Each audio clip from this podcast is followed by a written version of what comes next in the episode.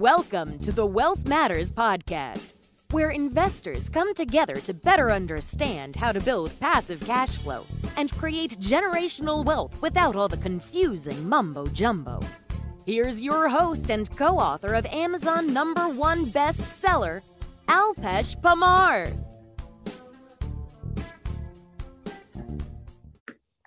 Welcome to Wealth Matters Podcast. This is the Monday Experiment Edition. And today I want to start talking about crowdfunding. I love startups because I worked for a startup which got acquired by SAP. So I learned and I saw how my startup grew. Of course, I didn't make enough money. Otherwise, I wouldn't be doing this. And talking to you guys, I would be vacationing somewhere else. So definitely startup is a way to go if you want to speculate, right? And you got to make sure what you are investing in. But crowdfunding is the way for you can invest in a startup. So it's pretty much a method. Crowdfunding is a method of raising capital through the collective effort of friends, family, customers, individual investors, etc. And now it's more popular than ever. I started dabbling in crowdfunding same time I started investing in real estate as well. So as you can tell, I must have made a pretty good amount of money in 2015 and 16, so that I started investing in real estate, crowdfunding, etc. Pretty much I started trying out every investment. And yes, at that point, I was just trying to understand. But now looking back, even as of last year and this year, I've just been trying out and experimenting things so that I can teach others how if it worked or not, how did I do, how did I plan it out, etc., etc. So the very first website I went to when I decided to start investing in real estate, or not real estate, but the crowdfunding, was a website called Crowdfunder and crowdfunder.com. And funny, I just looked it up today and it doesn't even exist anymore. And I'm glad that it does not, because I, of course, lost money on that website or every investment I made through that website. So it was a pretty interesting experience, though. So as you can tell, I go to crowdfunder.com, and anyone who is watching us on YouTube, it does not exist. But I pretty much made 4 investments to this website. The first one was Ask Energy in oil and gas drilling. Of course, the company disappeared. So that was my gripe with crowdfunder, that they were allowing anyone to just come and start raising funds from their website. And that's why I am not surprised that this crowdfunder.com is not around anymore. Maybe they started another company as well. But the idea was Ask Energy, very first investment, I put 10 grand, the company disappeared, money is gone. The second one I put money in was called Skit, S-K-I-T. That was more of a Skit platform for iPad and iPhones. Of course, they couldn't sustain either. I had put 5 grand. That company also disappeared, right? So I realized that somehow this company, and still I was exploring, I was talking to, and many of you are thinking, oh, well, why did I invest in these two companies? Guys and gals, I actually analyzed more than 20 companies which were on crowdfunder and picked those two companies. Of course, I made mistakes, and I was hoping that crowdfunder.com themselves would have done or vetted these companies before I would have done it, or I would have had to do it, right?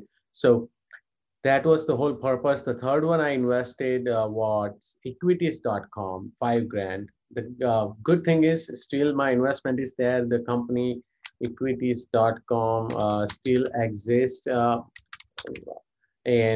it's in business. So that's a good thing. The bad thing is the CEO has been moved around already 4 times since I owned, and they don't have any idea how we'll be able to get out as an investor. So I'm hoping, keeping my fingers crossed, that at least, you know, I get my capital back. But that was $5,000. The fourth company still, because at that point I was just investing, and this was not, after investing in Ask Energy, Skit, and equities.com, you know, there were still all 3 companies were telling me that, you know, investment is doing good, will be fine. So I continued to invest through crowdfunder.com. The fourth investment I made was Experfy.com. And I could not show you guys here Ask Energy and Skit because they do not exist. Funny, the fourth investment in Experfy worked out really well, and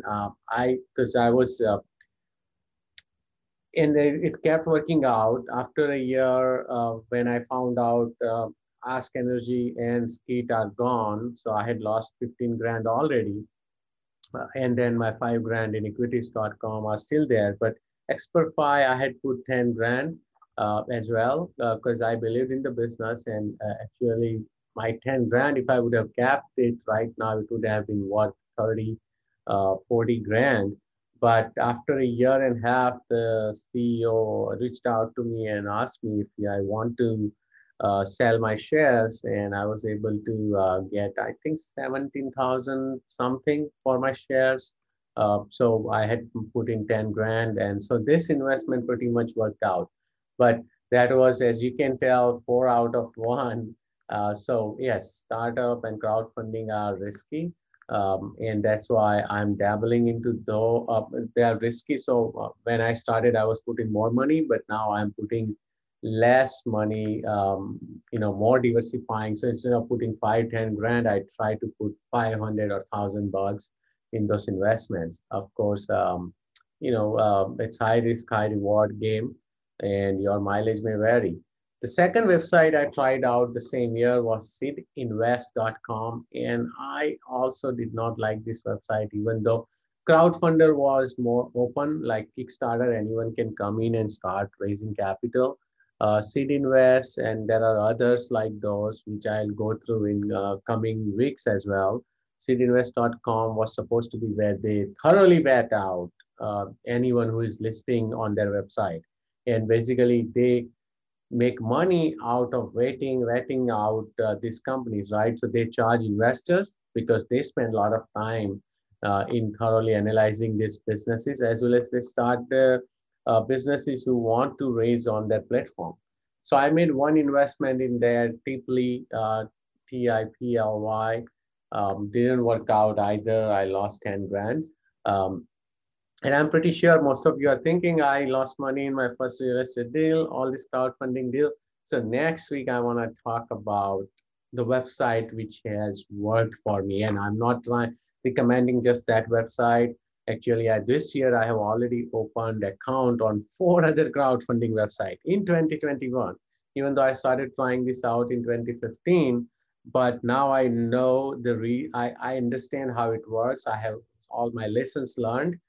So I'm trying to apply those lessons learned on my new investments. The idea is that you should thoroughly, of course, analyze the business. So understand that business, what they're trying to do, the business model, how they got to the valuation. That's the key. And definitely look into owners and CEO, what their track record is, what they have done so far, right? That's very important. Would they stay at the business? Would they survive? If they have to work through certain issues, would they stay put at the business, right? So those are some of the keys I have understood. And of course, now I also try to get into a late stage company. I'm okay to pay more money to get in a late stage company than an early stage company. Early stage means the company is just starting out. That may be their first phase or second phase. Late stages, companies where VCs have already backed this company. This business has been running for some time. They have actually generated quite a bit of revenue. Most probably they are profitable. Maybe they are not, but their revenues are in, over $1 million or so. So in those kind of investments, I have made pretty good money, and that's what I will talk about next week. But this week, I wanted to give an idea on crowdfunder.com. That does not exist, but you can apply the same principle to other websites which are out there. And SeedInvest.com, of course, it didn't work for me. And the same time, there was another website. I don't want to spill the beans today because I want to focus on that particular website in my next episode, because that has served me well. Again, I'm not recommending or advocating that you use only that particular platform, but it has worked for me so far. So of course, I want to take an episode and go through all my investments on that particular platform. So thank you so much for watching. If you are watching this on YouTube, please subscribe and like this video, as well as subscribe to my channel. Please share it with your friends. If you are listening on Apple iTunes as a podcast, please subscribe and leave a review for the podcast. Let me know once you have reviewed. I'll send you a copy of my soft copy of my book as well. So thank you again for watching and listening to Wealth Matters podcast. I am actually enjoying this segment even more than my podcast episodes, because podcast episodes is where I just go through Q&A with the guest, and it's actually, I learn a lot, but I also wanted to give more to my listeners and subscribers by talking about my particular experiments or experiences with different investment philosophy, as well as different asset types or investments. So, and I also want to start, throwing out a joke every week. There was another joke someone told me recently about investment, is that the market may be bad. It was doing really bad, but I slept like a baby last night. I woke up every hour and cried. So hope you enjoy the podcast. Have a great day. Bye. Thanks for listening to the Wealth Matters podcast. If you enjoyed it, please leave us a 5-star rating on iTunes so others can enjoy the show too. Have a great week and happy investing.